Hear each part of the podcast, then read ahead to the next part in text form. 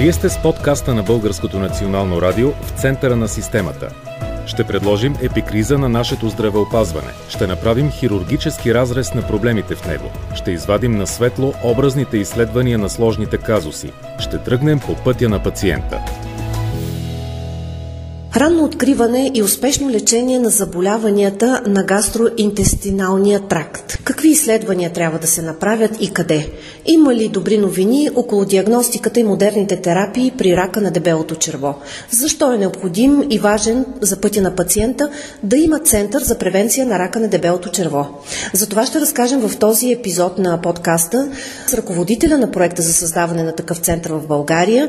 Той е с 10 годишен опит във водещи клиники в Германия. Ракът на дебелото черво. Това е темата в този епизод на подкаста на Българското национално радио. Гостов в епизода е доктор Герасим Темелков, гастроентеролог в Университетска болница Лозенец. Здравейте, доктор Темелков. Здравейте на вас и на вашите слушатели. Приятно ми е да съм в вашата болница отново и да говорим по важните теми за онкологичните заболявания. Имаме ли статистика? Къде е страната ни по отношение на заболеваемостта от рак на дебелото черво? За жалост не мога да ви отговоря с конкретни цифри цифри на този въпрос, поради простия факт, че България е една от страните, където няма официален раков регистр, конкретно касаеш ракът на дебелото черво, така че за жалост не разполагаме с конкретни данни. Но това, което виждам от моята клинична практика е, че заболяването е значително по-често срещано, отколкото хората си мислят. Ракът на дебелото черво е вторият най-често срещан рак, както при мъжете, така и при жените. Доскоро ракът на белия дроб беше вторият най-често срещан рак при мъжете, но за жалост бих казал, частота на рака на дебелото черво се увеличи и той вече го извести от второто място. Кое е водещото място? При мъжете съответно остава ракът на простатата водещ, при жените остава ракът на гърдата. В България прилагат ли се съвременни методи за диагностика на заболяванията именно на гастроинтестиналния тракт? Това са черва, стомах, панкреас, Обобщено бих казал, че нашата страна разполага с прекрасни специалисти в областта. Доста центрове са добре оборудвани с съответната техника и разполагаме с модерни възможности за диагностика на гастроинтестиналния тракт и ракът на дебелото черво, но това, което липсва на България е как да го кажа, единност и синхронизация между работата на отделните специалисти, на отделните водещи специалисти в областта. За жалост не разполагаме с такова нещо. За момента все още няма такава връзка и една от нашите амбиции и цели е точно това да създадем един център, в който да се координират случаите, да се води отчет, статистика и да се стартира една база данни, един регистр, от който да черпим информация за бъдеще. В болница Лозенец се създаде Център за превенция на рака на дебелото черво. Нека да кажем с какво този център ще подобри именно пътя на пациента с такова заболяване. Това е една от а, моите цели, една от моите амбиции. Ваша идея ли беше? Не мога да кажа, че е бил изцяло моя идея, но това, което допренесох аз към общата цел е моят опит натрупан в чужбина, работейки именно по конкретно тази тема. Рак на дебелото черво. Какво видяхте в чужбина, доктор Темелко? В Германия сте работили дълги години, за да се насочите и да имате този ентусиазъм да създадете центъра тук.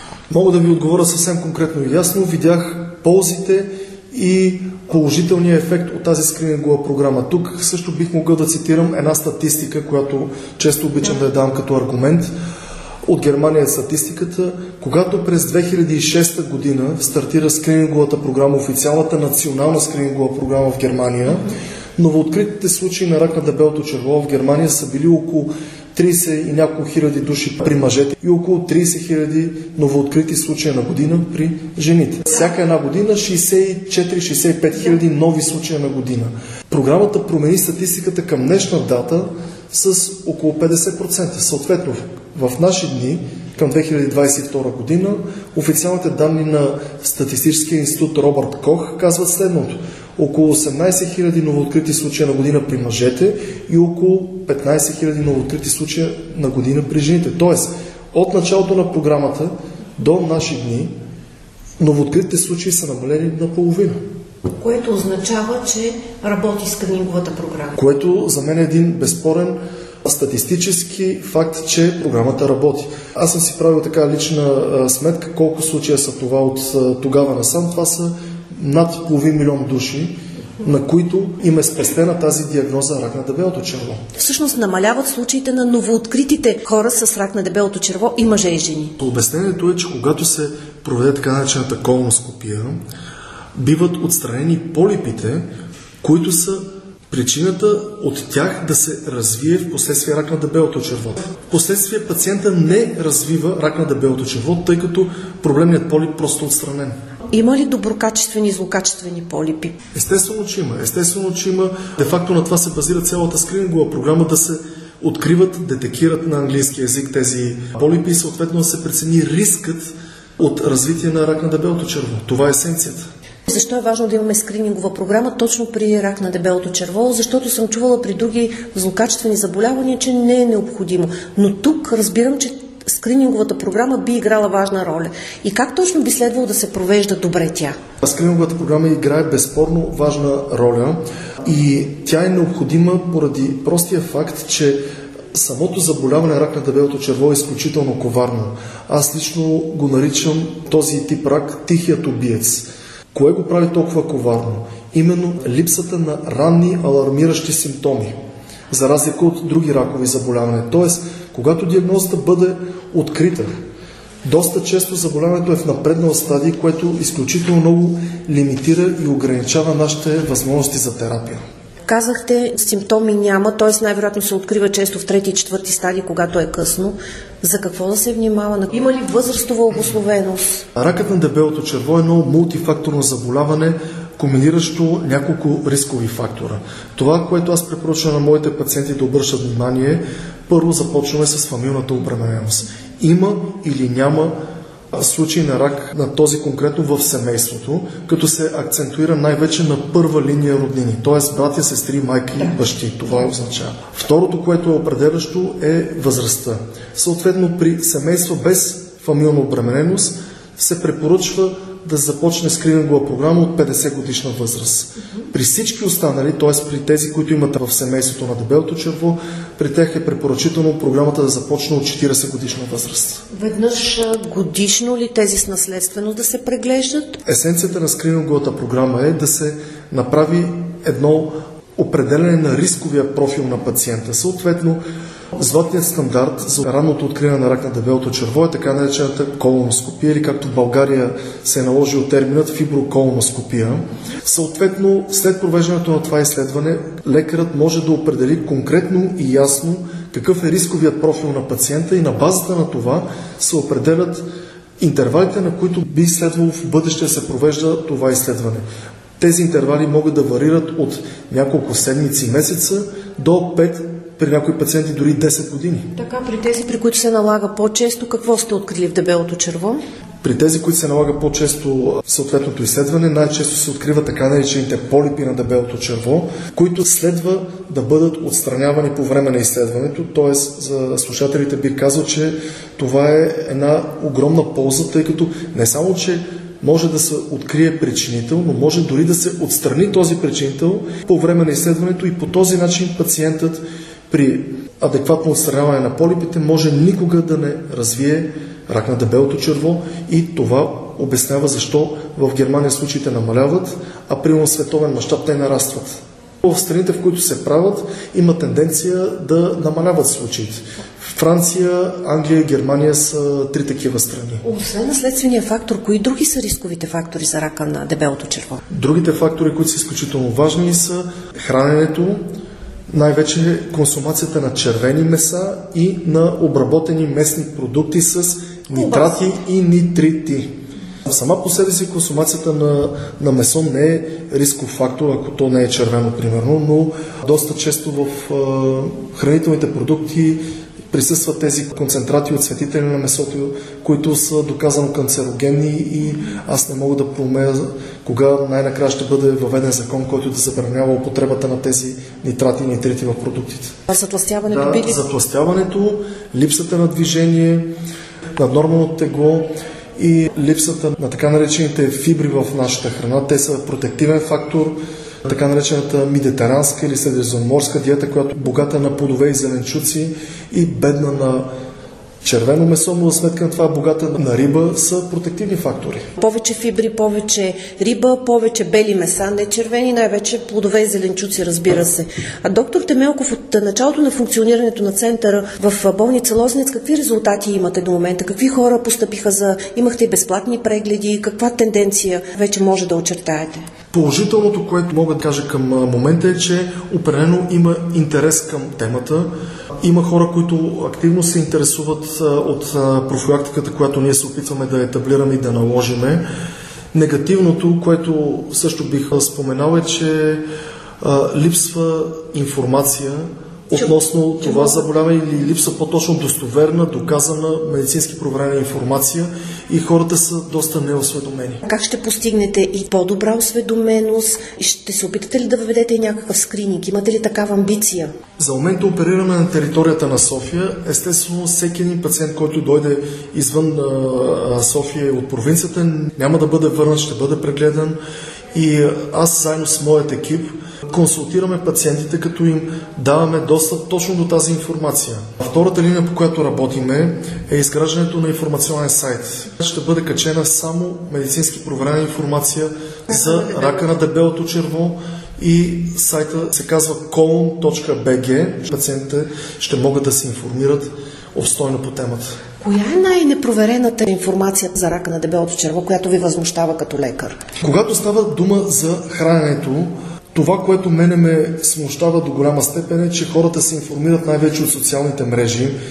Няма нужда да ги споменавам, всички знаем кои са тях. Там е пълно с така наречените инфлуенсъри, които разказват на хората, за, дават съвети на хората как да се хранят, нали, като това не са медицински специалисти. И примерно така модерната кето диета, тя примерно пропагандира, че трябва да се консумира прекалено много месо, което де-факто е точно обратно на това, което аз казвам на пациента. Колкото се може по-малко червени меса или само месо, кето диетите и това, което е страшно модерно в момента, хората биват дезинформирани, че трябва да се набляга да се яде само месо, което е тотално вредно. Да, обаче, мали ли сте пациент с рак на дебелото черво, който е бил на кето диета? Не съм си водил лично такава статистика, но когато питаме пациентите за техните хранителни навици, в большинството от случаите те са, меко казано, доста неправилни. Доктор Темелков, да преминем към въпроса за операция на дебелото черво, при рак на дебелото черво. Какво е най-важното, което трябва да се каже?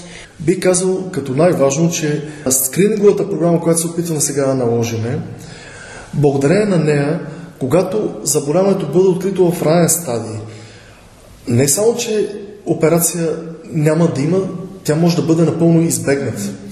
Второто, което би казал е, че колкото по-рано бъде диагностирано заболяването, толкова по-успешна съответно е операцията. За последващи химио и лъча лечение при рак на дебелото черво имате ли мнение кога зависи, кога трябва да се приложат, преди или след операция при установен рак? Да, това е също така комплексна тема. Аз дълги години съм бил участник в така наречените онкокомисии, където... Защото има спорове по това кога да се започне операцията или първо трябва да се прави химио. Точно за това съществуват тези онкокомисии или би трябвало да съществуват точно заради това. Там на тези комисии се събират лекари от различни специалности. Най-често това са гастроентеролози, хирурзи, радиолози, онколози и решенията относно химиотерапия, лъчетерапия операция би трябвало да бъдат взети компетентно и ключовата дума е интердисциплинарно.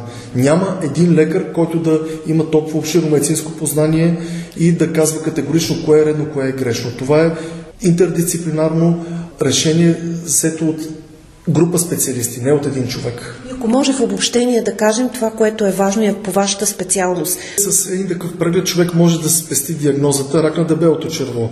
Моето послание към хората е следното. Да не се страхуват да не се страхуват.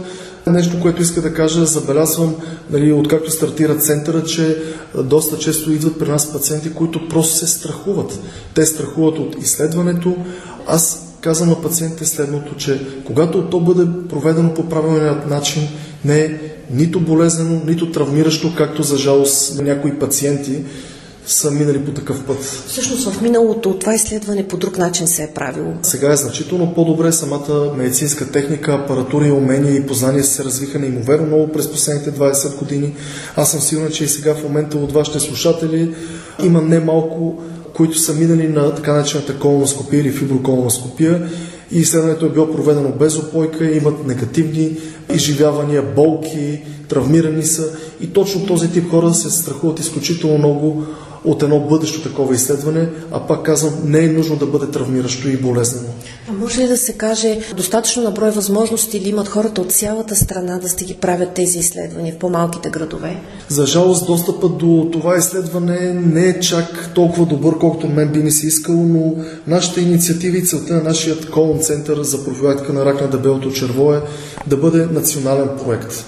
За момента работиме с няколко болници от провинцията и бих казал, че интересът нараства пропорционално. Все повече започва да ни търсят хората и мисля, че при една добра координация между различните звена и болници би било възможно. В кои градове може ли да кажете са болници? Единият е Разград, другият е Лом.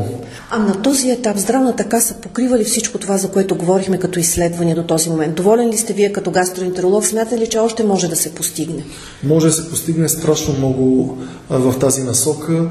То е социално значимо заболяване. Тези половин милион души, които цитирах от немската статистика, това не са просто половин милион души, на които им е спестена диагнозата рак на дебелото черво. Това са половин милион души, които продължават да ходят на работа, да имат пълноценен начин на живот. Това са половин милион души, при които не е проведена операция, не е проведена лъчетерапия, не е проведена химиотерапия. Тоест, не само хуманния аспект, чисто економически аспект не е за подценяване, той е не по-малко значим, отколкото и другия бих казал. Тоест би следвало обществения ресурс да е по-добре насочен. Именно и крайно време е някои хора в България да разберат, че по този начин не просто се спасяват човешки животи, по този начин ние спестяваме страшно много пари от скъпоструващи терапии и лечения. Много ви благодаря. И аз ви благодаря за хубавото интервю. Гост в този епизод, посветен на рака на дебелото черво, беше доктор Герасим Темелков, гастроентеролог от болница Лозенец. Вие бяхте с подкаста на Българското национално радио в центъра на системата.